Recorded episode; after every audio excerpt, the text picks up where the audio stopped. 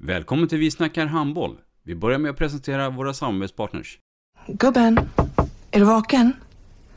Jag, jag tror att det är idag vi får veta. Jag kom in! Mamma, jag kom in! Mamma, jag kom in! Jag kom in! Ah! Vi finns där du är när livet förändras. För alltid välkommen till Länsförsäkringar. Nej men, ska du ha t-shirt på dig? Du, det är ingen vanlig t-shirt. Det är en nya bollar till klubben t-shirt.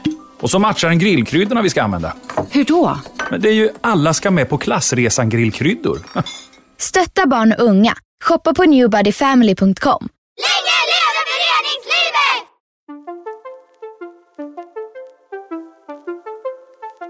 Välkommen säger vi till dig som lyssnar till den bästa handbollspodden. Vi snackar handboll med Robban Z och gäster. Vi snackar handboll, där du får veta alla sanningar som du inte visste att du missat. Vi snackar handboll. Idag i programmet Vi snackar handboll, Erik, så ska vi snacka regelkunskap. Eller? Ja, med risk för att bli eh, dömd rätt eller fel så har vi ett av Sveriges bästa och mest lovande domarpar på besök. Mycket trevligt. Mycket, mycket varmt välkomna Alice Watson och Line Velin. Tack så mycket. Tack så mycket. Jaha, eh, då ska vi grilla er tänkte jag. Eh, men först ska ni få grilla alla lyssnare. Line Velin, Alice Watson, vilka är det? Ta oss från början. Jag kan börja då. Jag heter Alice och jag är uppväxt här i Stockholm. Jag är 27 år gammal, jobbar till vardags på Viaplay Sport som publicerade där. Så jag är väldigt sportintresserad, vilket är positivt. Och vår resa började tillsammans 2015 eh, när vi blev ihopparade av Niklas Axvallen som får en liten shoutout här. Eh, och vi har spelat i Lidingö tillsammans tidigare och därför passade det också väldigt bra att döma tillsammans. För då kunde man spela en, en dag och sen döma en annan dag. Och sen därifrån är det egentligen. Vi har dömt Sverigecupen tillsammans, Nordencup, vi har åkt på nomineringsturneringar både nationellt och internationellt och sen började vår resa på seniornivå där någonstans 2017 kanske när vi dömde vår första dametta tror jag. Och sen var vi uppe på herret 2018 och sen liksom på den vägen är det. Eh, och idag så är vi elitdomare och dömer SOE och herrallsvenskan tillsammans och är också IHF, alltså Europeiska handbollsförbundet Candidates, vilket betyder att vi här har potential att få åka på kurs i alla fall. Men när har vi ingen aning om, så vi får se hur det blir med den biten. Och Line? Ja, jag är 25 år, fyller 26 i oktober eh, och också uppvuxen i Stockholm. Eh, bor ute på Lidingö. Och jag pluggar till grundlärare i fritidshem och idrottslärare, vilket är en fantastisk kombination med handbollen. funkar väldigt, väldigt bra. Mm. och som Alice sa, det blir väldigt mycket handboll. när man har ledig tid försöker man väl umgås med vänner och familj och pojkvän, men det, den tiden är knapp. Mm. men man älskar ju handboll, så det är en bra. Men Line, du, din eh, handbollskarriär, hur, hur började den om du kort berättar? Eh, väldigt, Varför blev det handboll? Väldigt kortfattat så spelade både pappa och mamma högt upp. Eh, så att det var mer så här, syster började på bollskola, de var tränare, vad ska vi göra med fyraåriga Line? Jo, vi tar med henne. Eh, och på den vägen blev det. Så vi har ju spelat som högst i damallsvenskan med Lidingö. Eh, och eh, ja. Men har du Lidingö som eh, moderklubb? Det stämmer bra. Så mm. det har varit, sen har vi haft några turer eh, iväg i andra klubbar men i stora hela så har det nästan alltid varit Lidingö mm. som har haft hjärtat. Var du, var du Eline en stjärna som spelare? Ja, det vet jag faktiskt inte riktigt om jag var en stjärna. Jag tror att vi, som eh, Mattias sa, vi valde rätt väg med eh, domaryrket, men varken Alice och jag var ju, var ju dåliga var vi kanske inte. Vi spelade ändå i damallsvenskan. Men vi valde rätt väg, mm. tror jag vi kan sammanfatta det med. Alice då, eh, karriären som spelare, eh, hur, hur, hur var den? Jag misstänker att du mer eller mindre kommer lägga den på hyllan. Ja, ja men det, nu, nu någonstans får man nog välja lite när man kommer upp på den här nivån, även om det fortfarande är jättekul jätte att spela handboll. Så eh, jag, eh, jag började lite mer otraditionellt för jag har en brittisk pappa som inte ens vet, visste vad handboll var för någonting, för den är inte jättestor där borta. Eh, och en mamma som aldrig har varit så mycket för bollsport. Så för mig var det mer via kompisar jag kom in i skolan. och sen så började jag spela ganska sent, eller när jag var sju, så inte fyra. Mm. och sen så hade jag det jättebra i Lidingö med Flickor 95 hela uppväxten. Vi var ändå ganska bra så man fick spela steg fem och lite sådana grejer. Mm. Och sen så var jag en sväng i Skuru som som junior, eh, för att vi hade inget juniorlag och jag ville spela USM eller JSM. Och sen så eh, var jag tillbaka i Lidingö och det var då vi tog oss upp i Allsvenskan. Eh, spelade vänsterkant och det var jättekul men någonstans så när förbundet ändå gjorde det klart att de gärna satsade på oss då när vi hade börjat döma tillsammans så blev det dels kändes det som en kul resa att göra för handbollen är ju rolig men liksom ändå lite mindre timmar att lägga på det och man får alltid 60 minuter på plan, vilket kan vara bra och dåligt. Men man behöver inte oroa sig, för att, eller oroa sig, man behöver inte tänka att man behöver åka till Helsingborg över dagen och sen sitta bänk mm. hela tiden, utan vi, vi får 60 minuter på plan oavsett hur det går. Mm. Mm. Så det är både bra och dåligt. Men det, är ändå, det, var, det var lite det som, som lockade faktiskt. Minns du vem som var din första tränare, Alice? Eh, vi hade några olika föräldrar, eh, men vi hade... Berätta. Kiki, Kerstin, Per och Per hette de allihopa. Så Kiki Jönsson eh, och sen Per Lindström, Per Bengtsson eh, och Kerstin Lidén heter mm. de. Så de får väl också en shoutout om de av någon anledning lyssnar på det här. Men Kiki har varit eh, en del av Lidingö länge mm. och fortfarande en sväng i damlaget tror jag. Jag tror att de eh, lyssnar på det programmet. Lyssna här nu Alice. Hej Alice! Det är så roligt att du fortsatte med handbollen på något vis. Tänk när du som ungdomsspelare började din domarutbildning i Lidingös klubblokal för sådär 13-14 år sedan. Jag är verkligen superimponerad över att du utvecklats och blivit en sån etablerad domare. Det ska bli så roligt att följa din och Lines fortsatta domarkarriär. Jag önskar er stort lycka till. Kör hårt. Kramar Kiki. Mm. Vad säger man? Jättefint, jag blir jätterörd. Det var verkligen, hon, hon, alla de var en jättestor del av min uppväxt och handbollskarriär. Och det är ju, det är ju deras förtjänst att man egentligen sitter här idag. För jag hade ju ingen förälder som kastade in mig på samma sätt. Och även om pappa sen blev väldigt handbollsintresserad och var tränare för min lillebror så är ju de den största anledningen till att, till att man fortsatte egentligen. Och att det var så himla kul att spela och de gjorde ju handbollen väldigt rolig när man var ung. Mm. Så det var väldigt fint, väldigt kul faktiskt att få höra. Vad tänker Erik? Jag bara undrar när vi ska börja grilla. Ja, det ska vi snart göra. Eh, jag gillar att grilla. Ja. Jag står ofta vid grillen. Alltid jag. En liten parentes här. Ja. Eh, var det ett enkelt val sen, Line, att nu lägger vi all resurs på domarskapet? Eller hur, hur gick dina tankar här? Ja, men det föll väldigt naturligt efter ett tag. Dels så, vi hade precis efter andra året i allsvenskan så kvalade vi och förlorade matcherna och gick då ner till division 1 och det var väl där någonstans man kände att vill jag döma damallsvenskan eller vill jag spela i division 1 och det hände väldigt mycket i klubben så det var nog slumpen men också väldigt tur också för jag tror att hade vi kanske inte gått ner så hade det fortfarande varit roligt. Eh, men nu gick vi ner mm. och eh, då kändes valet väldigt naturligt att välja dömningen. Eh, och som Alice sa så hade väldigt många sagt att de hade trott på oss länge och såg oss som lovande och då är det klart att man känner ett större engagemang att välja dömningen före handbollsspelandet. Så det är väl både tur och en slump och eh, egna val. Det blev ett ganska naturligt val sen. Ja, precis. Det vad du också vill göra med din tid ju högre upp du kommer som domare, ju mer får du resa. Det kan ju vara så att du lägger en hel, i precis nästan ett dygn med övernattning till och med, för att döma en match. Har du då gjort en lördag med att ha varit i Boden dömt så ska du spela i Helsingborg dagen efter. Det ryms inte så mycket annat som Lina var inne på. Mm. Men, men när, när, när, ni inledde er karriär, var det också ett sätt att tjäna lite extra pengar i plånboken? Det var väl den största anledningen. Ja. Vi hade ju i Lidingö SK så hade de obligatoriskt att man skulle gå antingen tränare eller domarutbildning och Alice och jag valde domarutbildningen eh, fast olika år då. Um, så att i början var det ju bara extra pengar. Mm. Det var så här, ah, 100 kronor för att döma miniplansmatch, gud vad bra som 14-åring mm. eh, att få in de pengarna. Så eh, det var inte så att man tänkte att nu ska vi bli nästa Mirza och Mattias, det är därför vi går den här utbildningen. Som man kanske gör som spelare, att man mm. tänker jag vill bli nästa Bella Guldén eller Jemina Roberts. Utan det kom ju betydligt mycket senare. Det var ju pengarna, sen att det var roligt som lockade Men den modellen då som Lidingö eh, gjorde då och kanske gör idag, att, att man erbjuder då domarutbildning för, som spelare. Eh, tycker ni att det ska vara obligatoriskt i alla föreningar? Från norr till söder? Ja. Det är det väl nästan mer eller mindre. Man ska väl stå för det. Mm.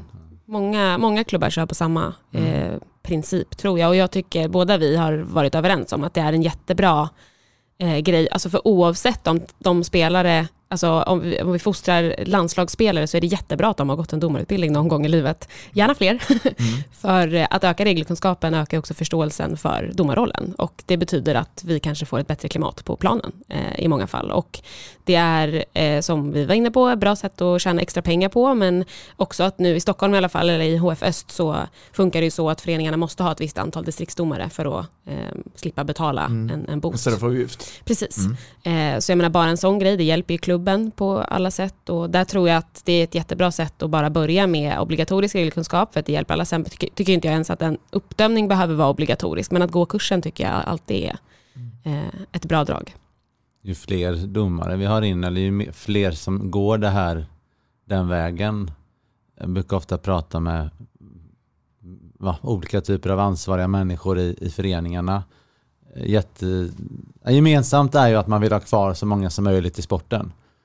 Och eh, att döma är ju definitivt ett sätt att vara kvar i sporten. För att sen kanske göra ett annat i sporten igen. Men istället för att lägga av. Har du en domarkurs eller lite matcher i bagaget så är det väl lättare att när man blir student, eh, mm. gymnasie eller vidare. Jag vet när jag dömde när jag flyttade till Stockholm och var, det var på den tiden innan eh, när man fick allt i plånboken skattefritt, hundralappar, femhundralappar rätt ner i plånboken. Jag var ju aldrig, det var ju alltid pengar i plånboken där. Det var ju en ganska trevlig känsla som student. Mm. Så det finns många vägar eh, som, att hållas, hållas kvar i sporten. Kan man, kan man se tidigt att det här är ett ämne som eh, domare? Likaväl som vi ser eh, unga spelare, att den här spelaren kommer bli bra. Hur, hur, hur kan ni Förstår ni vad jag är mm, ute efter? Absolut, jo, men det tycker jag absolut att man kan och, och med det sagt så behöver inte det betyda att det inte går att bli bra senare. Men det är ju den här naturliga spelförståelsen man är ute efter lite för att lära upp vissa grejer inom, alltså att bli mer regelkunnig, att lära sig att röra sig bättre, att lära sig eh, sånt är liksom lättare än den här spelförståelsen som kommer väldigt naturligt hos vissa. Precis som en bra spelare kanske har bra spelförståelse så är spelförståelsen det som är svårast att lära upp hos en domare. Mm. Och därför ser man ju gärna att domare har spelat innan. Liksom. Vad säger Lina?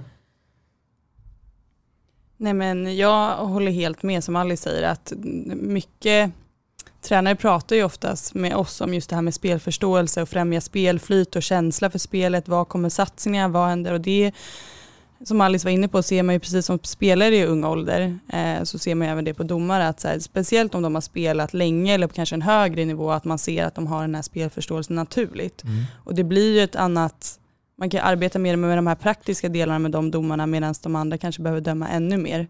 Eh, så att eh, det är klart att det syns som på spelare men som Alice säger så eh, går ju det också att träna upp och lära upp. Man ska ju inte ge upp bara för att man inte är bäst som domare när man är 12 precis som man är som spelare. Jag tycker likheten är slående men eh, som, som tränare så pratar ju vi, jag och mina tränarkollegor mycket om hur tränar vi spelförståelse och i tränarutbildningen i Sverige pratar vi hur vi tränar spelförståelse. Och eh, det är väl troligt, troligtvis den delen som kanske är svårast. Mm. Att faktiskt träna upp. Okej, okay, jag, jag är genetiskt snabb, jag har snabba muskelfibrer, jag är snabb. Det är också ganska svårt att bli snabbast om du inte är snabb. Men spelförståelsen är är jätteviktig som domare. Framförallt om du skulle bli, bli omtyckt av spelarna och tränarna. Mm. Inte bara av dina ja, domarkontrollanter och så vidare. Jag skulle säga att det är avgörande för hur långt du når. Och det är också det, som jag upplever det och alla de jag pratar med. Det som kanske är svårast att hitta. För alla som är, de flesta som är bra på handboll, de spelar handboll, de dömer inte. Eh, med all respekt eh, mot alla som bär döma jag har inte sett er spela tillräckligt så jag kan inte svara för er. Men lägger du av och så dömer du istället. Du har lagt av för att jag kommer inte så långt eller jag är inte så bra på handboll. Då kanske du inte har blivit bra på handboll för att du inte har spelförståelse. Så ska du börja döma plötsligt. Mm. Och så har du inte det. Och då är det som Lino aldrig säger att det är jätteviktigt och, och så finns det inte alls där. Jag, jag, min, min uppfattning är att det är ofta där som, man, som det kärvar mest i samspelet spelare, tränare, domare. När inte känslan finns för för spelet. Det är regler all ära. Ja, berätta lite grann, eh, Alice och Line, er, er resa, den börjar ju någonstans. Där, sen har den gått vidare. Jag tänker på det här precis som spelar, man går på kupper och det blir eh, regionsläger. Och, men hur, hur funkar det som, som domare? Det var ju dumt att jag började, för jag är ju bedrövlig på årtal egentligen. Men eh, nu får Alice rätta mig. Men jag tror att vi började 2015.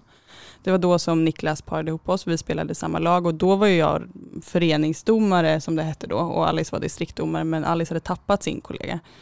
Eh, så då sa Niklas till mig att du får gå en distriktdomarutbildning och sen började du döma med Alice och sen dömde vi kanske en månad innan vi blev nominerade till Sverigecupen.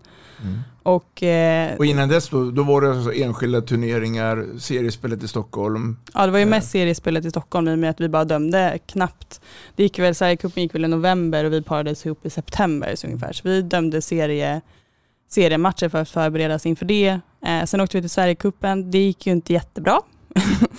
jag var ju väldigt färsk på den nivån och kanske förstod väl inte, jag hade inte varit med riktigt så jag förstod ju inte riktigt att ja, dömningen det är en karriär och det är, eh, lite större utan jag tänkte mer att ja, nu ska vi åka på Sverigecupen, vad roligt. Eh, så att, eh, men vi hämtade nya krafter och kom tillbaka året efter och eh, gjorde betydligt bättre och fick en semifinal. Mm. Eh, och sen eh, blev nominerad till Norden Cup, dömde finalen Norden Cup nominerad till USM, dömde semifinal. Sen gick vi upp på region, eh, dömde damallsvenskan, blev nominerad till Young Referee Program eh, av EOF. Eh, och sen, som Alice sa, det har ju bara flutit på. Vi har ju bara gjort mer och mer och mer och mm. eh, nominerat till fler turneringar och dömt svårare matcher. Men är det, är det samma gamla uh, Line och Alice? Uh, eller har ni förändrat er under resans gång? Det kan jag svara på. Ja. Nej, jag skojar lite därifrån. Men jag tycker i alla fall att de har det. Jag, nu har jag inte haft lag på ett par år, men jag har haft Lino och Alice som, som har dömt lite olika lag, eller jag har sett och så. Det har hänt jättemycket. Och det är en anledning till att de är här idag. Om jag ska ta min del som handbollstränare, så är det att jag tror inte jag haft en match där de har varit att de har lyssnat lagom på något sätt. Alltså när jag har fel på bänken, då skiter de i mig, vilket de aldrig rätt att mm. göra. Men om det ligger någon tid att Äh, här behövs det nog snackas två sekunder. Då har de gjort det. De har inte varit med som bara är tyst och, och så har de utvecklats varje år.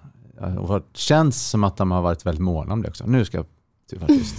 Mm. Jo men självklart har vi utvecklats så det är, tack för de orden. Det är verkligen någonting vi jobbar jätteaktivt med, just att vara lyhörda och att kommunicera. Särskilt lite proaktivt, för det är ju så, vi kan ju vara 110% säkra på ett beslut i en match och sen kanske man är 90-80% säker. Och om det är så då att någon undrar eller frågar eller har någon fundering kring det beslutet så tycker vi att det ligger i vår roll och i vårt jobb att förklara det då, hur vi har sett situationen. För någonstans kan vi bara utgå ifrån det vi ser och, det vi, ja, och sen behöver vi inte det faktiskt alltid vara rätt, tyvärr. Alltså hade man alltid haft rätt som domare hade det varit ganska enkelt att vara domare.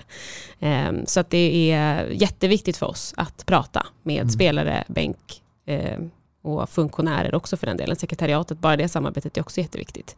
Uh, så jag tror mest att vi, jag tycker ändå att vi alltid har haft ganska bra spelförståelse, spel, spelflyt och så, men jag tycker verkligen att vi har lärt oss det här med att, vad ska man säga, ja men ta hand om relationen med både spelare och tränare genom att kommunicera mer.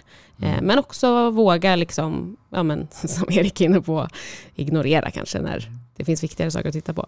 Jag tror vi kommer komma in i det lite längre fram när vi pratar det. Nu när vi gör den här podden så är vi inne i augusti månad. Alla spelare håller på och gör sin andra försäsongsperiod. Eh, hur, hur, hur funkar det som domare? Jag tänker på det här med försäsongen och, och träna upp sig. Hur, hur löser ni den uppgiften? Eh, ja, men precis som spelarna, nu utgår jag i och för sig från mig och Alice, men precis som spelarna kör vi igång med försäsongsträning. Eh, eh, vi hade vår sista turnering i juni nere i Kalmar. Eh, och sen direkt efter det var ju det hårt träningsprogram med betydligt mycket mer löpning än vad man kanske gör under säsong i träningsschemat. Eh, så att eh, nu har ju Alice och jag lite olika träningsscheman, men det, både vi tränar ju med varsin PT som lägger upp program för att vi ska... Men ni har det? Personlig tränare? Ja. På, på eget initiativ eller? Ja, ja. Det är Precis. spännande. För det är en punkt som jag, det var intressant att komma in där Robban, att just försäsongen, eh, sett några rätt många år tillbaka i tiden så har det känslan är att domare inte tar försäsongen på samma allvar som spelare gör det. Eh, och jag tycker att är man på den här nivån, vi pratar högre nivå, då ska man göra det. Och eh, vissa har ett större behov. Där man får höra att, jag tror jag har hört en eller kanske två domare, jag har jättegärna fel. Men som, ja, du, han får inte döma än för han klarar inte testen. Eh, och att se ut som man verkligen är fysiskt förberedd och ta det på allvar tror jag man har att vinna på mot Mm. spelare också. Mm. Eh, Det är också erfarenhet av att det har kommit in dom- domare som har gjort sin första match för säsongen när det är dags för att spela liga och spela om poäng på högsta nivå. Jag bara tittar på fotboll, hockey, alltså vad det hade blivit för reaktioner om det hade hänt där. Mm. Eh, och det här är några år gammalt, inte hundra år gammalt, utan det är fortfarande liksom i hyfsat modern tid. Men det låter ju intressant som att det kanske har hänt något. Eller är det bara ni? Men jag tror också att jag och Alice, eh, tror att, eh, jag tror dels att folk tränar mer nu för det går snabbare i handboll så det går inte att ligga på latsidan under sommaren som elitdomare eller förbundsdomare för då kommer du inte hinna med eh, i spelet och det vill man ju inte. Men sen tror jag också att jag och Alice är väldigt intresserade av träning. Vi tränade tillsammans med en kille som heter Elias. Nu eh, kan inte jag det för han är inne i stan och jag är på ön så att jag tränar på Bosön med en annan kille. eh, men så att de lägger ju träningsprogram till oss och håller koll på oss så att vi gör det vi ska och att vi blir bättre och så vi behöver ju kunna springa för att döma de här matcherna. Vi måste vara, kanske inte exakt lika tränade som spelarna men vi behöver kunna springa lika mycket som de kan för det är de vi ska hålla Pratar koll vi på. då uthållighetslöpning då? Eller är det massa intervalllöpning? Det är en kombination Ja. som eh, vi kör. Både långa intervaller, korta intervaller, explosivitet. Vi, som sagt, vi måste ju hinna med spelarna så att, eh, där krävs det ganska mycket. Sen är också en del av försäsongen att vi dömer träningsmatcher som du var inne på. Att eh, vi måste ju ha matcher i kroppen innan vi börjar eh, döma serierna. Det går inte. Så vi har haft ja, en träningsmatch och sen har vi turen att vi har Svenska kuppen som drar igång också. Mm. Ja, det är Så ju bra för, lite- dömandet. Verkligen. Och eh, på Svenska kuppen får man också möjlighet att döma kanske lag som man inte är van vid tidigare i och med att vi som förbundsdomare förra året fick ju vi ändå döma lag från handbollsligan eller SOE trots att vi inte dömer dem i vanliga fall. Och då får man bilda sig den relationen och man får den kunskapen och erfarenheten så att Svenska kuppen har varit en fantastisk tillökning i svensk handboll. Att jämföra med eh, fotbollen exempelvis, nu vet jag att de har helt andra resurser men just hur, hur viktigt det är. Svensk handbolls tidigare fystränare Peter Glas, en extremt kompetent kille, han föreläser fortfarande emellanåt på för handbollens tränarutbildning och sådär. Han är ju anställd och bytte till fotbolls eh, sidan, om man ska kalla det för. Han är ju anställd för att bara hålla koll på domarens fys. Och upplägg och, och utvärderingar och så vidare. Så hur viktigt det är. Och vi pratar ju då inte division 3 eller flickor 16, USM steg 1 och sådär. Utan det är högsta nivå. Och då ska ju aldrig fysen kunna bli begränsande. Ja, det, det är ett, jag tycker att det är ett ämne som man bör lyfta och att det är lika viktigt. Både fysen som sådan, att man faktiskt, ja, jag tränar, jag är elitdomare, jag tränar för att klara av det. Och också det här som vi är inne på sista där. Liksom. Hur många matcher har du på försäsongen? Nej, jag har inte fixat några. Nej, då dömer du inte än. Mm. Alltså du ska ha x antal matcher i kroppen innan du ställer dig. Det är ju spelare som lägger ner timtals och föreningar som jobbar i- styrelserummet för att få upp sponsorer. Så kommer en domare in som inte har matcher i kroppen. Nej, det går inte. Al- Alice, ehm, fysen är en sak. Spelförståelsen, hur tränar man på det? Sitter ni nu och tittar på videoklipp och, och resonerar? Eller hur, Ja.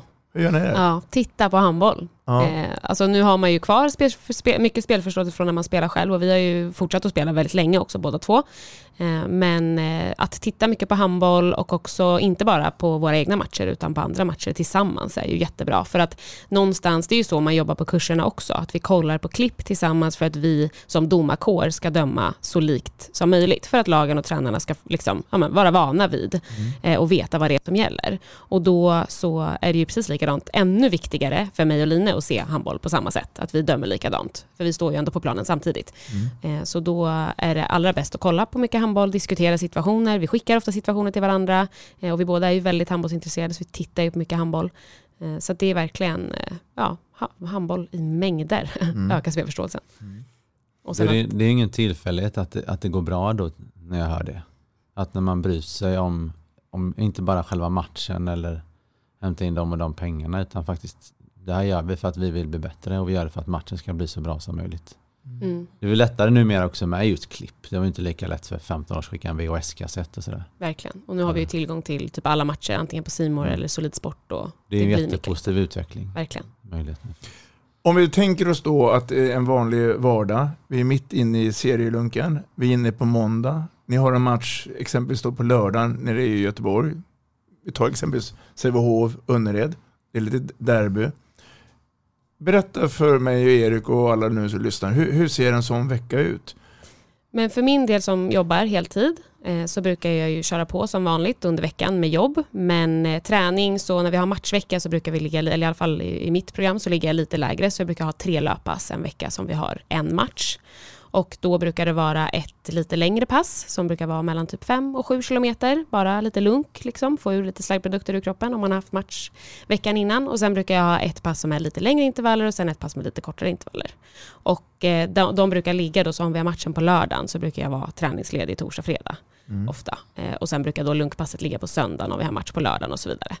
Eh, så det är lite olika men det är ändå ganska, alltså det, och det tycker jag liksom är skönt för att man eh, springer ju kanske längre som domare än vad man tror på, per match. Så vi brukar ändå vara uppe på dammatcher brukar vi vara uppe i 8-9 kilometer och på herrmatcher upp på 12 kilometer eh, när vi springer. Så det är ändå, det är ändå, även om det kanske inte känns så där och då så är det ju eh, tärande och även kanske lite mer på kroppen än på flåset. Mm. Eh, så då är det ändå bra att, för mig i alla fall tycker jag alltid det är skönt att hålla igång under veckan ändå. Mm. Eh, för att liksom känna att kroppen är beredd så att man inte sitter och latar sig hela veckan och sen helt plötsligt ska man springa 10 kilometer. Liksom.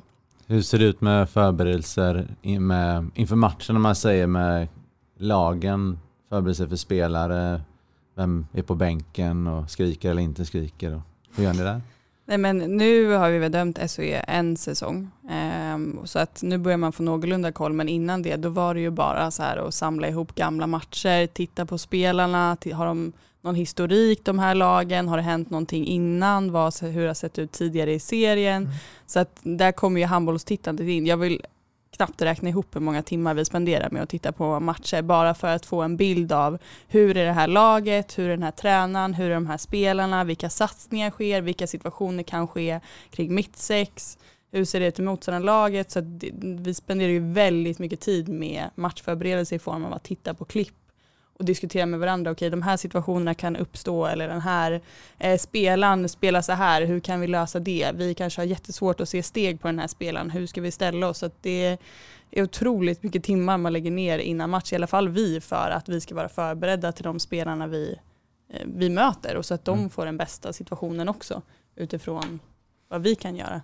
E- Erik, jag misstänker att du någon gång, eh, du får ljuga nu om du vill, har ringt en, en, en tränare och sagt du, du Kalle, jag såg att ni spelade mot eh, RIK igår och, och ni valde punkter, eh, var det en bra idé? Hur, hur, funkar det på, på domarsidan här? Ringer man då det paret som dömde det här laget senast och frågar du, hur var det här matchen att, att ta? Hur, hur funkar det? Nej, det, det, är väl möjligtvis om det har varit en situation som man kanske inte förstår sig på riktigt som man ringer och frågar i sådana fall att så här, ja men jag såg att ni dömde den här grejen och det här hände. Jag undrar bara hur ni resonerade kring det här för att vi förstod inte riktigt. Mm.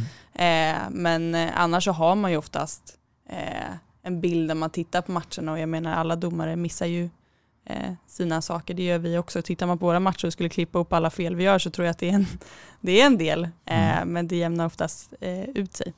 Så att, eh, men, men vi, möter man några i hallen så är det klart att man, man pratar med Vi ser ju de flesta domarna. Och, och, och varför blir det fel? Alltså varför blir det fel beslut? Vi har ju en regelbok. Ska det vara så svårt att följa den? Ja. Ja. är det enkla svaret. Nej men det, handboll är ju, läser man regelboken så känns det ju väldigt svart och vitt. Mm. Eh, men så är det ju inte när de spelar. Det är ju en bedömningssport. Mm. Vi bedömer vad som är utvisning Jag vill komma och straff. Dit. Precis, och eh, samtidigt så står vi fel med tre centimeter kan vi missa ett rött kort. Mm. Eh, så att det är oftast det som vi diskuterar när vi tar ett felaktigt beslut, är att vad positionerade vi oss utifrån den här situationen för att det skulle bli fel i det här läget, eller vad har det brist i kommunikationen. Så allting handlar ju om att dels att det är en bedömningssport, men också beroende på hur domarna står så kommer vi se olika situationer från, det vet man själv när man pratar med tränare, att ja, men vi såg det här och så såg tränaren något helt annat och sen kanske man går tillbaka och ser att ja, men tränaren hade nog en bättre vinkel i det här läget och då är det jag som har stått. Får heller inte underskatta, det lär man sig ju äldre man blir, ju mer fattar man att det är så. Eh, erfarenheten och, och ert fall är ju det på den här nivån inte så konstigt att den inte finns i, i speciellt hög grad. Man lär, sig, eh, man lär sig hur man ska stå, man lär sig vilket tempo, man lär sig spelarna. Man, Förberedelsen är ju jätteviktig. Det är ju inte så att det är sex stycken som står på plan och alltid spelar med raka armar där man ska ligga kvar en sekund extra efter bollen är släppt för där kanske knuffen kommer. Utan det är kanske en eller två spelare. Mm. Vet du om det innan och lär dig det över tid så kommer det lättare att ta de besluten som kanske sticker i ögonen när de inte tas. Ett steg här där eller någon, alltså någon spärr eller här där felaktigt. Det är ju stora hela inte matchen oftast. Mm. Däremot om någon springer runt och slänger ner folk i, i, i golvet till höger och vänster så kan det ju vara mera påverkande för, för mm. matchutgången. Men förberedelserna är ju jätteviktiga i det i fallet. Om jag går tillbaka till den förberedelseveckan Alice. Eh, och, och, ni ska ju ner och döma det här fallet hos Sävehof Önnered på lördagen. Fredag eftermiddag så ringer Lina och säger Alice jag mår inget bra. Jag kan nog inte spela. Eller döma. Eh, hur, hur, funkar det då? Eh, splittrar man på paret då? Eller eh, får ett nytt par helt åka ut? Det beror lite på. Så I de allra flesta fall så vill ju, man kontaktar ju förbundet om man har återbud och då är det oftast sjukdom som sker liksom tätt inpå. Och då är det egentligen förbundets eh, beslut som mm. Eh, gör och också såklart eh, alltså, vad vi har för resurser. Vilka är lediga? Är det några par som är lediga? Annars så gör man någon sorts konstellation att man parar ihop ett mixpar eller så får, blir man bortplockad från matchen och så eh, sätter, tillsätter de ett nytt par. Och i, som jag har förstått i alla fall i störst utsträckning vill man ju ha ordinarie par på matcherna. Mm. Eh, så går det att ha ett ordinarie, det vill säga ett par som brukar döma tillsammans, mm. så väljer man det för att mixa på, i alla fall i de högsta serierna. Och det är det som är mest omtyckt av tränare och spelare också. Det blir alltid en reaktion, eller alltid, men ofta en reaktion, aha, ett par som inte dömer ihop. Då blir det alltid en liten osäkerhet, eh, åtminstone, där talar jag för mig själv som, mm. som ledare. Att mm. Det känns mest seriöst att det kommer ett annat par som dömer ihop istället än att det är någon som är för att inte tala om att det kanske är en värdering i det hela. Jag vet, det är klart att den kanske finns. Är det en herr trea jag blir återbud eller är det en herr elit? Eh, då kan man splittra på ett par en herr trea. Men mm. där är du på allsvensk nivå där det kanske, jag vet inte var exakt gränsen går. Då vill man inte bli utsatt för det där att aha, det var den här nivån det split, inte splittrades eller är det splittrades. Så nytt par eh, skulle jag säga. Är det, Ja, apropå nytt par då, eh, Line eller Alice, jag vet inte vem som ska svara på det här, men ni går och tittar mycket på handboll. Vi leker att vi åker till Eriksdalshallen, Hammarby ska spela mot RIK. Eh, och ni kommer till eh, arenan. Och så, så visar det sig att eh, den ena domaren gör sig illa. Hur är stor chans att, att de kallar ner någon av er? Alltså möjligheten finns ju. Sitter det en eh, domare med rätt licens på läktaren så får man ju kliva in om ja. man kan det. Fast Har det hänt er någon Nej. Eh, kanske på så låg nivå. Nej. Alltså ungdomsmatch absolut mm. hänt. Att man har suttit mm. igångsatt i hallen och sen har det inte dykt upp en domare så har man fått hoppa in i barfota typ. Men eh, inte på hög nivå har det inte hänt. Och jag vet att det har, jag vet i alla fall ett exempel från när Sandro Andrej eh, värmde upp och var det låret Andrej skadade eller någonting och då fick ju Sandro döma den själv för det fanns mm. ingen på plats som kunde hoppa in. Mm. Eh, så det händer ju också. Men då tror jag ändå att lagen kanske föredrar att man hittar någon på läktaren. Men det ska också vara någon som är utbildad och inte vem som helst såklart. Men det har inte hänt oss, så vi får väl se. Mm. Men om jag fortsätter där på tal om det här komma till hallen och så. Ni har ju dömt eh, både herr, och dam och, och har ni dömt herrelit än? Någon provmatch? Nej. Men herrallsvenska i alla fall, och så jämför man med damallsvenska. Är det någon skillnad på hur ni blir bemött av herrar respektive damer? När ni dömer? Nej, alltså ja, vi har ju aldrig upplevt någon, i alla fall inget så konkret, utan det har ju varit, är man ny i en serie, är man ny i en serie. Och då kan man märka lite på spelarna eller tränarna att det ändå kanske testas lite och det var in, du var inne lite på det Erik, det här med att lita på ett domarpar, att man litar ju på att, de här, på att rätt beslut kommer om man har haft ett par många gånger eller man känner till paret. Kommer det ett nytt par så kan det finnas en liten osäkerhet i att så här, kan de verkligen räkna steg eller så här, de här situationerna som brukar komma, hoppas att de tar dem, lite så. Eh, och att man liksom har märkt det att de kanske är lite mer pratiga eller lite mer på eller fråga mer. Eh, men jag skulle inte säga att vi har upplevt att det har varit någon skillnad. Eh, nu har vi dömt damallsvenskan väldigt länge. Eh, det, det är det som skiftar mycket när man gör debut i vilken serie och hur länge man dömer en serie. Så det, vi var ju ganska nya då egentligen när vi gjorde debut där och när vi började i herrallsvenskan så var vi ju mer trygga. Det var en annan, liksom, då hade vi mer rutin, även om mm. vi inte hade dömt den serien. Och fördelen när man kommer upp i nya serier är ju ofta att det finns spelare där som är spelare man har dömt eh, under hela deras ungdomsår. Eh, så att, eh, jag, skulle, jag skulle inte säga att jag upplevt någon skillnad. Du får rätta mig om du... Du instämmer? Jag instämmer, det Ja. gör jag. Jag. Upplever att manliga spelare är lite mer pratsamma. Mm. Generellt under match och söker mycket, mycket mer kontakt kanske och tjejer vill mer spela. Eh, det är väl kanske den skillnaden som eh, jag upplever. Det är ju bara min bild. Det kan ju finnas spelare som skiljer sig Mm. eh, åt och eh, domare som inte delar samma åsikt. Men, eh, men det är den enda. Annars så blir vi bemötta exakt på samma sätt som Alice var inne på. Både manliga och kvinnliga Mm. spelare eller ledare. Och även ledarhåll. Mm. Ja. Det var något som jag reagerade på när jag var elittränare på damsidan under några år. Att, eh, och så tittade jag på, jag vet ju själv hur jag blev bemött av domare. Så tittade jag på ehm, herrligans matcher. Elitserien hette det väl då. Eh, jag tyckte att det var en ganska klar skillnad på hur mycket Gunnar Blombeck och kompani fick skrika och härja jämfört med vad jag själv fick. Eh, jag vet inte riktigt vart jag vill komma med det. Men det var inte meningen att dra någon egen sådär. Men jag, jag, det jag ville komma till är skillnader egentligen. Att jag hoppas antar att det inte finns något uttalat. Nej, det enda som jag bänken. kanske upplever är att det är många som är väldigt positiva över att det är ett kvinnligt par som dömer kvinnlig handboll för att man, speciellt när de själv vet att man själv har spelat, nu har inte vi spelat SOE eller elitserien men vi har ändå spelat i damallsvenskan så vi har ändå någorlunda form av spelförståelse. Eh, och det är det flera tränare som påpekar att ah, vad kul att vi får ett kvinnligt par igen, det var Mm. länge sedan men annars så Jag tänkte komma lite grann till det här kvinnligt och manligt eh, par alldeles strax här. Men till dig Alice då, den här matchen då är över mellan Sävehof och Önnered. Jämnt. Dramatik.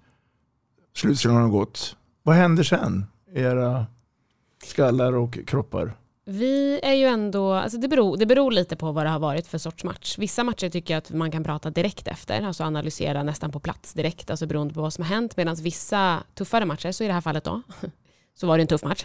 Och då så kan det behövas lite tid och marinera det lite. För vi har ju en genomgång med delegatet direkt efter match som vi alltid har på elitmatcherna och sen i allsvenskan, de allra flesta i alla fall. Eh, men det är absolut liksom obligatoriskt på elitmatcherna. Och då har man ju den genomgången eh, direkt efter match och då brukar de gå igenom dels helheten och sen gå in och peta lite på situationer så de skriver upp tidsangivelser så att vi också kan gå tillbaka. Eh, för vi kollar ibland hela våra matcher om känslan har varit på ett visst sätt men i vissa matcher där det har känts ganska bra och de har gått in och pillat på vissa situationer så går man mer in och kollar och fokuserar på de situationerna som de har pekat ut. Och sen så beroende på hur känslan är då efter den här genomgången så kan vi antingen prata om den lite så eller så ger vi det ett tag. Så i det här fallet man kanske duschar, man kanske byter om och sen åker man tåg hem eller bil hem och då kan man diskutera situationer. Eller att man till och med behöver sova på saken och Mm. sen ta det om det skulle vara någonting. Och eh, ja, men det, så det är lite olika. Men i en tuff match så behöver man ibland bara tagga ner lite Mm. eh, innan man faktiskt kan se matchen. För jag menar ibland också när man är nervös då kan det vara så att man inte kommer ihåg så mycket och mycket sånt. Eh, och det vet Är, är man nervös inför match? Inte till vardags skulle jag säga. Nej. Men, ja, men typ debuten i SOE, då var Mm. jag absolut nervös. Ehm, och man har ju vissa situationer med våra USM-finaler vi har dömt, då är det, ja, pirrar lite i magen. Mm. Så det är verkligen, det är klart att man är det, men jag tycker att det är bara positivt. Det är klart man ska vara lite nervös, eller säger de inte det?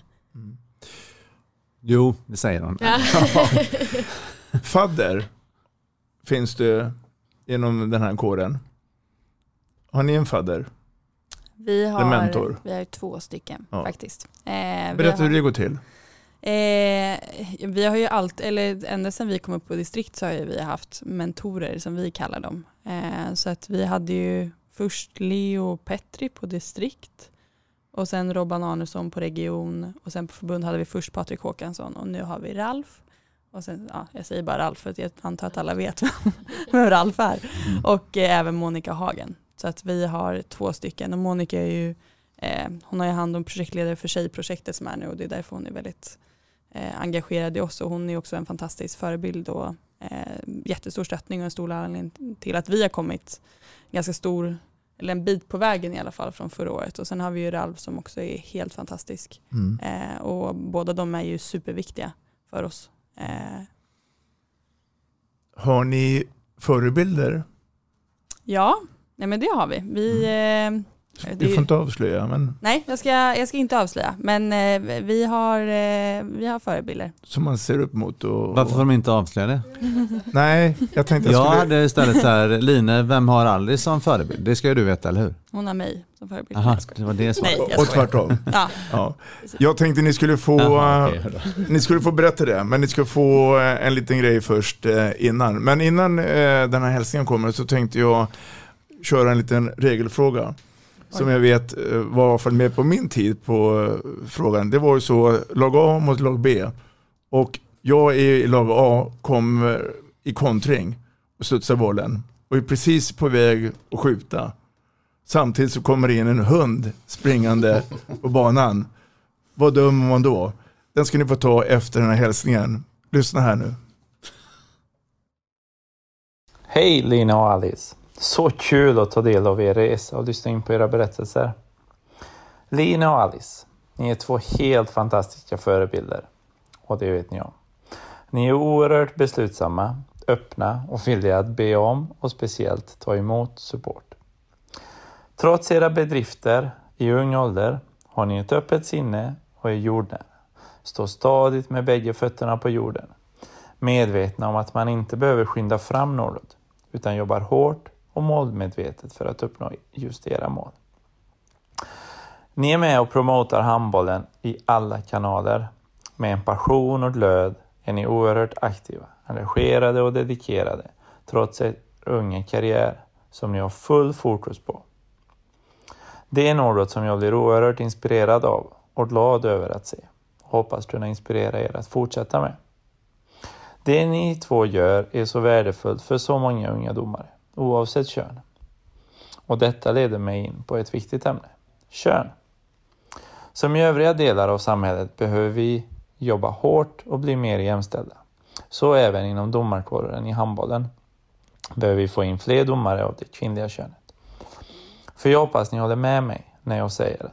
Det finns inga manliga eller kvinnliga domare. Det finns endast kvalificerade eller icke kvalificerade domare, oavsett kön. Vi som handbollsfamilj måste fortsätta ligga i framkant och bygga vidare på den historiska bana som våra domarkollegor Monica Hagen och Malena Nilsson säsongen 99-2000 banade väg för. Genom att bli det första domarpar av det kvinnliga könet, alla bollsporter, att döma i en högsta serie för herrar. Därför glädjer det mig att just ni två är med i dagens podd. För ni är två självsäkra individer med egna målbilder och starkt vilja att bli bättre. För att inte säga hur duktiga domare ni är. Jag skulle vilja ställa några frågor då jag är intresserad av att höra och hoppas ni kan dela med er hur ni tänker kring vikten av att skynda långsamt. Är det bara min uppfattning eller har ni gjort medvetna val kring just den delen? Hur kan man ha nytta av domarskapet i sitt liv, sin karriär? Vilka egenskaper ser ni att ni har nytta av från ert agerande på plan? Samt så är jag intresserad av att höra just era tankar kring vad tycker ni vi behöver göra för att få in och främst behålla fler domare. För det är många bra aktiviteter som sker runt om i landet. Många föreningar, ledare, förbund jobbar aktivt för att öka antalet domare generellt och domare av det kvinnliga könet speciellt. Till sist, stort lycka till i era nya utmaningar. Resan börjar forma sig och slutmålet är i alla fall för mig givet. Kör hårt och fortsätt vara de förebilder ni är. Stort tack! Mm. Ja, där är ju en av våra förebilder, Mirza. Ehm, nej, men, Vad tänker ni när ni får höra de orden? Nej, men jag, man blir ju väldigt, eller jag blev väldigt känslosam. För att Mirza och Mattias är ju två av eh, våra största förebilder och har fungerat som otroligt stöd under de senaste åren. Vi vet att vi kan ringa eller smsa eller skriva vad som helst och eh, de svarar alltid och finns alltid där liksom. Och eh, kollar kolla på matcher om de har tid och skicka lite kommentarer så att eh, de är superviktiga, inte bara för oss utan för svensk handboll generellt och att man får se att, mm, ja, men vilka förebilder de är. Eh, och hans ord betyder ju jättemycket eh, Mm. såklart. Det är väl därför man blir så känslosam när man får Mm. höra det fina han säger. Vill du Alice fylla i? Nej, jag kan bara hålla med. Alltså man blir så, det är så fint, man blir rörd. Vi jobbar ju så himla mycket med eh, utveckling av unga domare också och faktiskt inte, jag skulle inte säga att vi aktivt försöker vara förebilder men det är en fantastisk roll att få ha ehm, som, som domare och säkert i många andra roller men det får väl vara vår främsta erfarenhet och det betyder jättemycket att höra att det liksom syns också, att vi brinner för det och vill vara förebilder för det tycker jag faktiskt är jätteviktigt att vara också. Mm. Och säger Erik? Jag är intresserad av svaren på frågorna som han hade. Mm. Ska vi börja med att skynda långsamt då? Det tycker jag. Det är absolut medvetet från vår sida eh, och vi har alltid varit väldigt måna om att vi ska känna oss redo innan vi tar oss an en ny nivå. Och det har inte bara att göra, vi pratade lite om rutin tidigare i serierna, och det har inte bara med att göra att vi såklart vill döma rätt, men det har också att göra med att man ska ha rutin att kunna hantera när det blir fel. För det kommer bli fel och det kan bli fel, vilket också betyder att vi måste kunna hantera det. Och är du inte tillräckligt rutinerad eller trygg i din roll och det har gått för fort, till exempel upp på en ny nivå, då kan man inte hantera det och då kan det bli helt Fel. avgörande. Ja, Mm. men för att man lägger av för att det blir för högt tryck eller, eller vad som helst. Mm. Eh, Så det tycker jag är en väldigt stor anledning till att vi har tagit det lugnt och just det här för att man vill, man vill ju göra bra ifrån sig, man vill vara redo och vi har inte bråttom någonstans. Vi vill ju bli så bra som möjligt men det behöver inte ske nu. Det kan ske om några år. Eh, Så vi tar det hellre lite lugnt och njuter av resan och blir bra sen, eller Man bäst. ska, man ska veta det att eh, jag tror att, om vi, nu kanske jag går händelserna i förväg lite, men just redo för det man ska göra härnäst och så, det, man ska inte underskatta det. Jag minns min första match på lite högre nivå. Då var inte jag redo. Eh, inte för att jag inte kunde döma, men jag var inte redo för det som då gick fel. Eh, det var en tränare som både under match och efter match var, var, sågade i princip allting. Eh, och det, även när vi hade duschat klart och skulle gå ur omklädningsrummet och åka hem, då var han där. Mm. Och sa att det här är inte nivå, det här är inte... Alltså det, då ska man vara redo att ta det. Och det är inte helt givet i och med att det är den nivån. Eh, hade det varit en eh, sex, pojkar 14-ledare som hade kommit fram till Line idag och sagt att "Ja, de här är sakerna, lalala. Då är jag övertygad om att Line vet om att du har rätt med en sak, men du har fel på nio, det vet jag. Jag behöver inte ens säga det till dig, men jag vet det. Jag går hem och är glad. Så att vara redo att skynda långsamt för alla typer av eventuella gupp är ju viktigt för alla domare. Och det vet vi också är en stor anledning till att domare slutar. Att man inte är redo för visserligen idiotiska då ledare eller föräldrar som man har att jobba med. Det sitter ju lappar i varandra hall att, man, att det är barnidrott och så vidare. Men klarar man inte av att ta den och sluta, då har vi ju tappat en domare. Och det händer ju högre upp också, även om det kanske inte är på samma sätt. Du är inte som förälder som sitter på läktaren när det är damelit liksom och sågar en domare så att man bryr sig som det kan göra när man är ung. Men just att vara redo och skynda är, är jätteviktigt.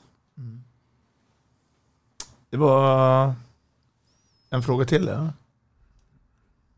Det var den här med att vara bra, vad som är bra att vara domare i privatlivet va? Ja. Eh, precis, och eh, jag tror att för, eh, eller dels övergripande så tror jag generellt att sport är väldigt bra för att man blir väldigt überfokuserad på det andra. Till exempel i mitt fall, jag som går i skolan, jag måste planera mitt liv för att jag ska iväg och döma, vilket gör att jag vet att måndagar och tisdagar måste jag göra mitt skolarbete. Så jag, för min del blir det lättare att planera när man verkligen har ett ganska tajt tidsschema. Eh, och så var det ju när man spelade också handboll, att man fokuserade mycket bättre på skola eller jobb när man hade något annat. Men just när det kommer till domarskapet så skulle jag säga, det min mamma säger i alla fall, är att just eh, mitt, mitt sätt att kommunicera har blivit förändras väldigt mycket från när jag var, det är kanske bara är att jag blev äldre, men hon säger att det har mycket att göra med dömningen för Mm. att jag måste lära mig att kommunicera på så olika sätt beroende på vilken spelare jag möter eller vilken tränare jag möter eller vilken situation jag är i. Att i vissa situationer måste jag vara lugnet själv trots att det kanske inte är den som jag är som person i det där läget för att tränaren är helt uppe i varv.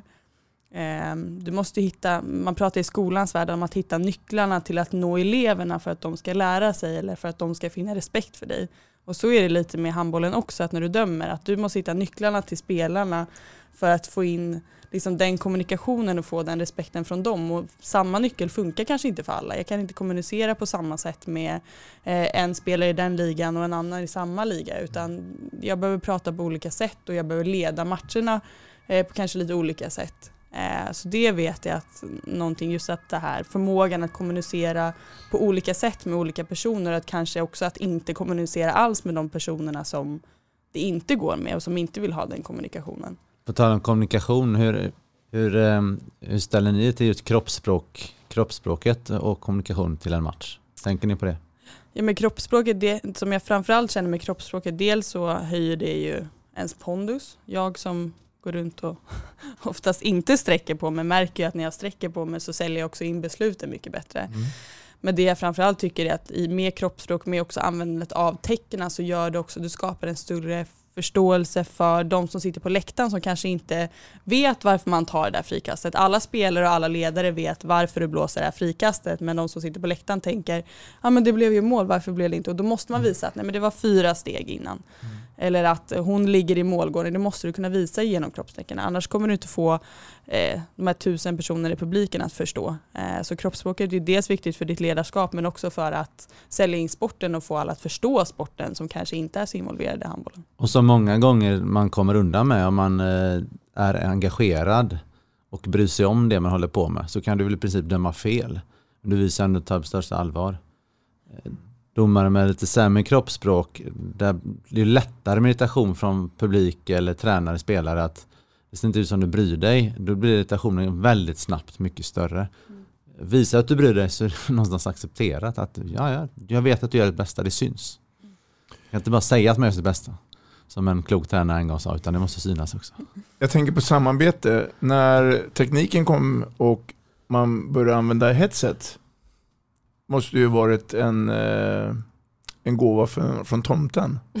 Eller? Ja, ja, alltså vi dömde ganska länge utan headset ändå. Eh, vi dömde vår första Norden Cup i alla fall och finalen där utan headset och sen tror jag att eh, ansvarig sa nu har ni tjänat lite pengar som går och köper ett headset. så då mm. gjorde vi det. Och eh, det är så, alltså verkligen, det, det underlättar jättemycket i det här med överlämning genom zoner och man kan hjälpa varandra att se saker, man kan hjälpa varandra att, att vara domartaktisk, det vill säga att man kan kanske ta en tillsägelse framifrån istället för bakifrån i vissa lägen, för då kan jag säga till Lina, vet du vad, säg till nummer tre och släppa tröjan. Så gör hon det. Eh, och där är Eh, det är jättehjälpsamt och jättebra men det är också ganska svårt att använda headset. Alltså svårare än vad man kanske tror att faktiskt först tänka någonting, sen bestämma vad man ska blåsa och sen inte bara blåsa det själv utan också överlämna det i ett headset på en halv sekund. Alltså det, det går fort och det är, det är ganska svårt och det är någonting man får lära sig. Och nu finns det ju möjligheten att sitta och lyssna med också.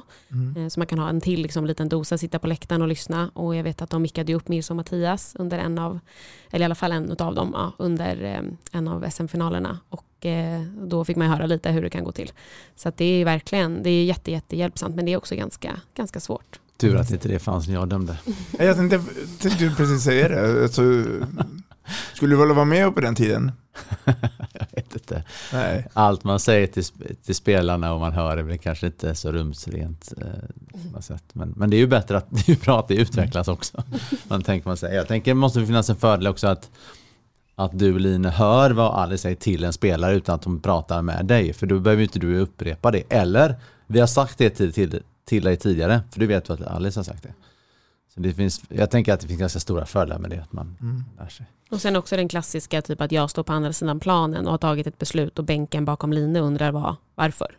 Då är det mm. lätt för henne att bara höra det och säga det. Mm. Istället för att jag då ska behöva byta sida och springa upp mitt i ett anfall och prata. Och sen förklara. Liksom. Mm. Mm. Så det är också väldigt hjälpsamt. Men det mm. finns också fördelar att döma utan ibland och backa lite. Och det är ju fördelaktigt ofta när man, dömer, när man börjar döma med headset så blir ju just kroppsspråket lite lidande. För då kan du känna att du kommunicerar det med din kollega istället för att visa det. Mm. För likväl som det är skönt för Lina att höra vad jag säger eller höra vad jag dömer så kan det också vara någonting hon behöver se annars. Vilket gör att man ibland med headset blir lite mer passiv i mm. kroppsspråket. Och det kan ju vara bra att öva på. Så då ibland kan man ju backa. Så vi döm, om vi dömer lite USM till exempel, eller ungdomsmatcher i distriktet, så dömer vi utanför och testar lite.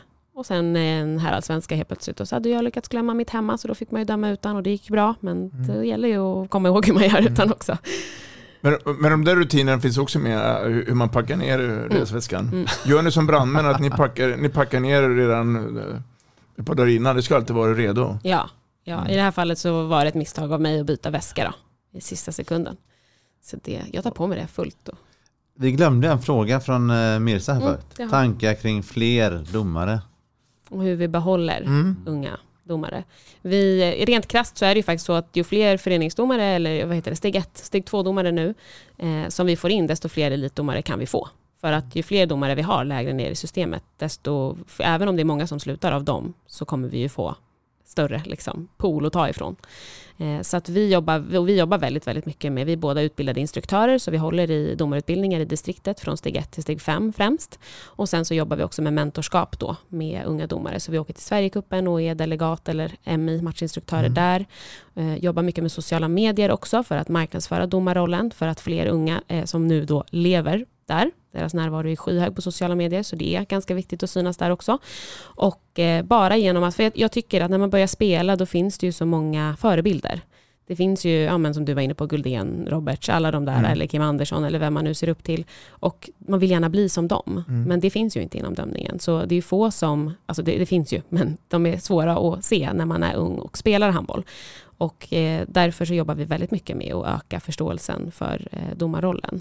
Och eh, jag tror att eh, vi, vi behöver locka in fler till att bli domare helt enkelt. Och sen bara jobba ännu mer med mentorskap och klimat och så. Vi i handbollen har ändå väldigt bra jämfört med många andra sporter. Eh, jag vet att både fotboll och hockey jobbar ännu mer med det här och att de har ännu svårare att behålla och det blir bara färre och färre. Eh, och vi behöver liksom hitta sätt att behålla eh, dem inom dömningen genom att stötta, se till att det finns stöttning, kommunicera och också att det ska finnas en plan för varje individuellt par och Nå inte ut budskapet. ja, fler domare. Vi behöver Mm. fler domare. Mm. Vi behöver Kan- öka eh, statusen på domarrollen också tror jag. Kan inte nog trycka på hur viktig delen föräldrar ledare är i det sammanhanget. Vilka budskap man sänder till sina spelare från de är 7-8 år och börjar spela matcher till domarens roll som matchledare och att bara vara positiv, hjälpa till. Eh, Inte gnälla, alltså ingenting du ska göra är att sluta, det är bara att förstöra. Inte bara för den unga människan, så de unga killar tjejernas dag och kanske till och med helg utan då framtid också och för sporten i sig.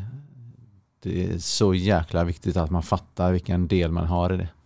Tycker jag. Mm. Line, ehm, många spelare har ju dröm att bli proffs. Mm. Välkommen du att bli proffsdomare. På heltid. Om vi drömmer om det? Ja. Kan man bli det i Sverige, tror ni? Jag- Jobbas det på det? Min spontana eh, tanke är nej. eh, för att jag tänker att Mirsa och Mattias är så högt upp som de eh, kan vara mer eller mindre. Det är klart att de jobbar för att nå ännu fler finaler och liknande. Men, eh, och de har ju egna jobb eh, med fantastiska arbetsgivare som gör att det går ihop. Eh, jag du får ju prata för dig själv Alice, men jag tycker att det är väldigt skönt att ha, nu pluggar jag men har jobbat i skolans värld innan, jag tycker att det är väldigt skönt att ha det att fokusera på i veckorna för annars tror jag att jag hade gått runt och tänkt hur ska jag bli bättre domare, det där beslutet som jag tog, det där blev fel, det här blev rätt och vi ska ha den här matchen. Jag tror att handbollen hade snurrat för mycket i mitt huvud vilket till slut hade gjort att det inte var lika roligt längre. Nu är det en, någorlunda att det är, det är en karriär och vi är 100% i den här karriären och vill framåt. Men under veckorna kan man någonstans släppa det och fokusera på att nu ska jag skriva en tenta här och det är den jag måste fokusera på nu. Eller nu är jag på jobbet och det är det jag måste fokusera på. Jag tror att någonstans det tar bort prestationsångesten som annars jag oftast upplever om jag är 100% i någonting. Eh, för för mitt fall är det prestationsångesten som är det värsta. Mm. Eh, och det tar den andra grejen, det vill säga i mitt fall skolan, bort väldigt mycket. Eller att vara på Bosön en eftermiddag och jobba. Mm. Vi byter lite ämne, men vi, vi håller kvar oss till eh, en viktig bi- bit och det är ju regelboken. Är det samma regelbok som används nationellt som internationellt? Här skulle jag gärna vilja att vi diskuterar lite grann. Är det nu vi ska grillas? Det Robban har ju tagit den här frågan. Det är väl en intressant... eh, Jag tror att du syftar på hur lätt det är att få straffar och utsätta två. Exempelvis. Ja. Nu har inte ni kanske dömt hundra matcher internationellt sådär, men ni är ändå med i de här sakerna ni nämnde.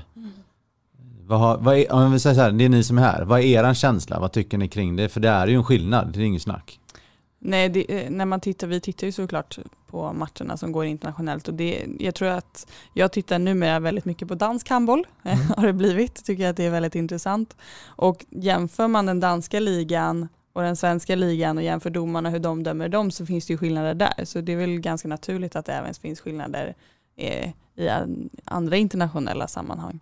Eh, vi har ju lite olika fokusområden som vi väljer att lägga tid på eller energi på under säsong. Så att, eh, men vad det beror på vi har ju bara varit iväg på ungdomsturneringar och det är klart att de lyfter att så här, ni ska jobba med proggen eller utvisningar men det är ingen som har sagt till oss att den här alltid när de satsar ut sida två så ska det vara straff. Eh, så att jag har inget bra svar mer på att man kan konstatera att det finns skillnader mm. och att det gör det väldigt, vad jag har förstått det väldigt svårt för svenska spelare att komma utomlands. När, för att det, det skiljer sig väldigt, framförallt mitt sex eh, pratar ju väldigt många om att det är stora skillnader. Men jag vet inte, för vi följer ju samma regelbok. Mm. Så att, eh, det, det, vet ni ju själva, i regelboken står det ju förtydliganden och, och vad är det heter där längst bak. Så, just det, just det. Riktlinjer och så. Att där, där, står det ju lite kring hur du ska tolka vissa saker och sånt. Men ta det här som ni säger, mittsexspelet, utsatt två, eh, till viss del ibland eh, hur lätt det är att få utvisning internationellt och även styrmefallbedömningen. I Sverige är det ju fortfarande old school-domare som liksom, det, typ, det kan inte bli styrmer. Sluta lägg den ner. Så även om det kommer någon som är 100 kilo tung och du står i vägen och bara för att du ramlar så är det inte styrmer. Alltså det är så löjligt så jag blir arg nästan jag tänker på det. Men det är en jättestor skillnad och varför är en, jätte, är en intressant fråga. Hoppas att det jobbas med. En samsyn känns ju som en ganska det är väl inget konstigt. Det vill man ha tänker jag. Mm. Mm. Kanske mer som Mattias skulle kunna svara på. Nu har de redan varit här tyvärr, men mm. då får det komma del två då. Absolut. Just som de som ändå har det, hur, de, hur det diskuteras om det, hur de jobbar med det. Det måste väl ligga i fatet för dem också lite grann. Ska jag ändra bok nu eller ska de vara enda paret hemma som dömer på ett visst sätt? Då blir väl spelarna hemma kanske lite konfunderade. Mm, mm. Det kommer ju några spelare utifrån som spelar i den svenska ligan. Vi var inne på det här med att kommunicera. Är det, är det blandning mellan danska och norska och engelska? Eller hur, hur kommunicerar man det där snabbt som tusan? Jo men det blir lite så och jag tror också speciellt när man är ny i en serie så är man inte helt säker på kanske alltid att personerna, så man kan ju veta det men kanske inte komma ihåg det mitt under matchen. Att när man bara ska kommunicera, vet du vad, ska du släppa tröjan och de står och tittar på en som att, så här, va? Och sen börjar de prata med en och säger just det, du är dansk. Mm. Um, så att jag menar, det är också, och det är lite så här, jag är engelskspråkig då, min, min pappa är britt jag har bott där och sådär. Men jag kan ju handboll på svenska mer mm. än något annat. Eh, och det har vi märkt också när vi dömer internationellt, att när man dömer norskorna eller danskorna och sådär, då kan man ju ja, man komma ganska långt på en liten blandning mellan svenska och kanske något engelskt ord. Men när det kommer lag som man dömer 16-åringar från Rumänien som inte heller kan engelska, eller handboll på engelska, men inte engelska överhuvudtaget, så blir det väldigt svårt att kommunicera. Mm. Och där kommer vi tillbaka till kroppsspråket och sådär. Ehm, och där får man använda sig av andra verktyg ehm, och bara försöka få dem att förstå. Men det svåraste tycker jag är att komma ihåg att byta språk mitt under matchen. För man är ju bara inne i det och så mm. pratar man i headset och pratar med de andra spelarna och sen helt plötsligt är det någon som behöver en förklaring på ett annat språk. Då är det bara så här, oj just det. Hur många nationaliteter är det i Sävehof den här säsongen på damsidan? Vi räknar lite här. Linje räknar. Ett gäng. man måste kunna spanska och... Hola, ja. ballonmano. Ja. Det vissa saker kanske har samma ord på alla språk. Mm. tolka fritt. Men Robban, vi får inte glömma bort det Du var inne på regler förut, internationellt och sådär. Och, och, nu har vi inte jättelång tid kvar. Men när vi släpper det här avsnittet ganska fort Robban, med tanke på att det snart är dags för spel, så får vi en jättetydlig, skapligt kort eh, summering av de nya reglerna. Mm. Ja, nu ska man ta tag i det här också.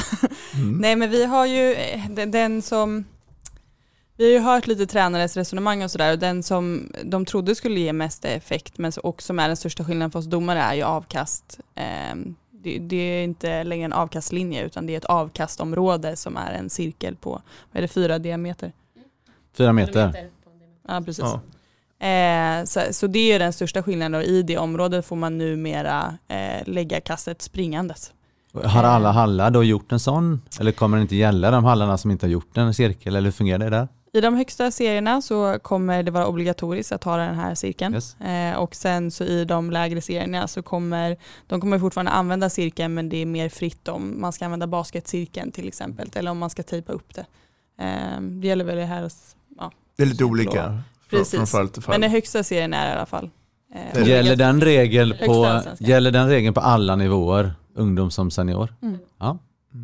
Precis, så det är ju den och eh, den, eh, man kan ju tänka att den känns väldigt enkel men du får inte vara utanför på motståndarnas planhalva. Då blir det frikast emot sig. Så att trampar du över innan du har släppt bollen så blir det frikast åt andra laget. Utan du måste hålla dig inom området. Men du får springa va? Du får springa, Ja. precis. Det borde inte vara så svårt Men inte att hoppa. sikta in sig på det. Nej, man tänker det. Så det är ju den, den största för oss domare. Sen har det ju gått från det passiva spelet har gått från sex pass till fyra pass. Eh, inom parentes fem pass. Eh, så det blir på den femte passen som du blåser. Mm. Därför säger jag inom parentes Mm. fem pass. Eh, och vad jag har förstått på de som har varit med på ungdomsmästerskap är ju den som har gett störst effekt. Eh, för att helt plötsligt minskas tiden enormt mycket och det spelet som man tror ska kunna byggas upp det hinns inte med. Eh, så att, eh, men vi är väldigt tacksamma för den regeln. Det är jag med. Jag, jag tycker precis som du säger Lina, det, har jag märkt direkt, det är den Mm. stora skillnaden. Jag är lite inne på parentesen där. Om jag har passat fyra pass och sen skjuter, blåser ni av nu under skottet? Nej, Nej? det är ingen pass. Okej. Det Ingen pass. Ja, men det var Mm. tydligt. Men det var nog ett bra klargörande tror jag. Ja, det var bra. och sen så är ju den regeln som vi redan har testkört i de högsta serierna som är skott i ansiktet på målvakt. Som numera vid fritt läge leder till utvisning. Och vad är definitionen på fritt läge? Fritt läge är att ingen står framför och ingen som stör. Så får du ett frikast med dig så gills det inte om du skjuter målvakten i. Eller en straffkast eller en utvisning. Så Och det i gäller- praktiken då mittseksskott, genombrott, kantskott, frilägen, straffkast. Ja, och straffkast är dock eh, fortfarande rött kort. Och även om du Ah, okej. Mm. kastar någon i ansiktet när, Mm. om du ställer upp efter signalen har gått och du ställer upp och skjuter någon i ansiktet så Ah. är det även rött kort. Ja, på försvararen blir det då? Ja. Mm. Eller ja, anfallaren som skjuter. Ja just det, jo men det Men skjuter i precis. huvudet på försvaret, Jajamän. inte målvakt. Precis. Annars blir det tokigt. Ja. Ja, det är konstigt. Och en parentes där är också att de har tagit bort det här med att röra sig. Så målvakt som rör sig mycket på straffkast spelar ingen roll, blir rött kort ändå. Samma sak med en försvarare på uppställt frikast som hoppar, också rött kort. Så det är väl också en förändring till hur regeln såg ut tidigare. Mm. Mm. Det är rätt många förändringar ändå som är, får se hur mycket det påverkar, kan man Mm. ju bara sia om.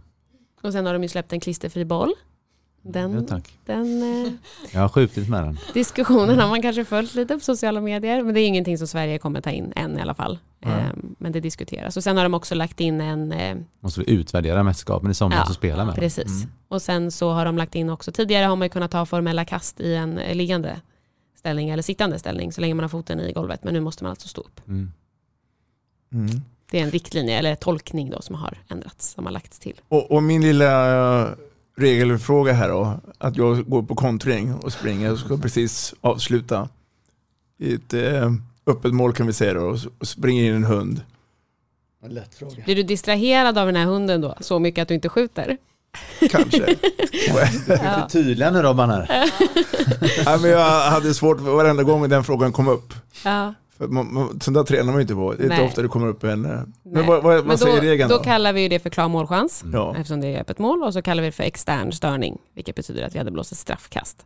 Mm. Samma om någon hade blåst i en pipa på läktaren eller det hade blivit strömavbrott mitt i en kontring eller så. Är det klar målchans och vi har en extern påverkan så är det straffkast. Det är ganska logiskt. Man behöver inte Ja. göra så svårt. Så. Djurgårdstränarna eller rullar in bollar på frilägen förut och så, som hade gömt under bänkarna. Vi är inne i eh, säsongen 22-23. Kort då, vad har ni för målsättningar?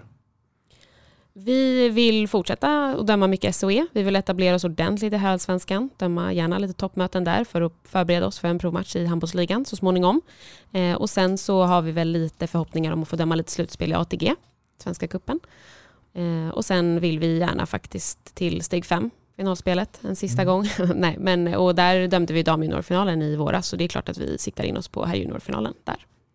Det är väl kort och gott. Och sen håller vi våra tummar för en EHF-kurs också. Men det, vi, vi har ingen påverkan där så det är mest bara att Och, om, och, om det blir så att, att, att ni blir inbjudna till den kursen då, internationellt, så då är man också då eh, mottagen att kunna vara med på de här ungdomsmästerskapen. Mm, precis, de officiella liksom och sådär. Så det Mm. hoppas vi ju såklart på. Slutord från dig Erik? Det hade kunnat vara en halvtimme till men jag får väl runda av nu. Tack så mycket för eh, gästandet och eh, gött snack. Ja, det har varit en stor ära. Jag hoppas att ni är nöjda med att få vara här på Vi snackar handboll och återigen, stort lycka till över hela säsongen nu. Tack så mycket. Vi snackar handboll, där du får veta alla sanningar som du inte visste att du missat. Vi snackar handboll. Vi snackar handboll produceras av produktionsbolaget High On Experience, från vision till passion. Ett avslutande tack till våra samarbetspartners. Hallå! Kommer ni eller? Ja, ja.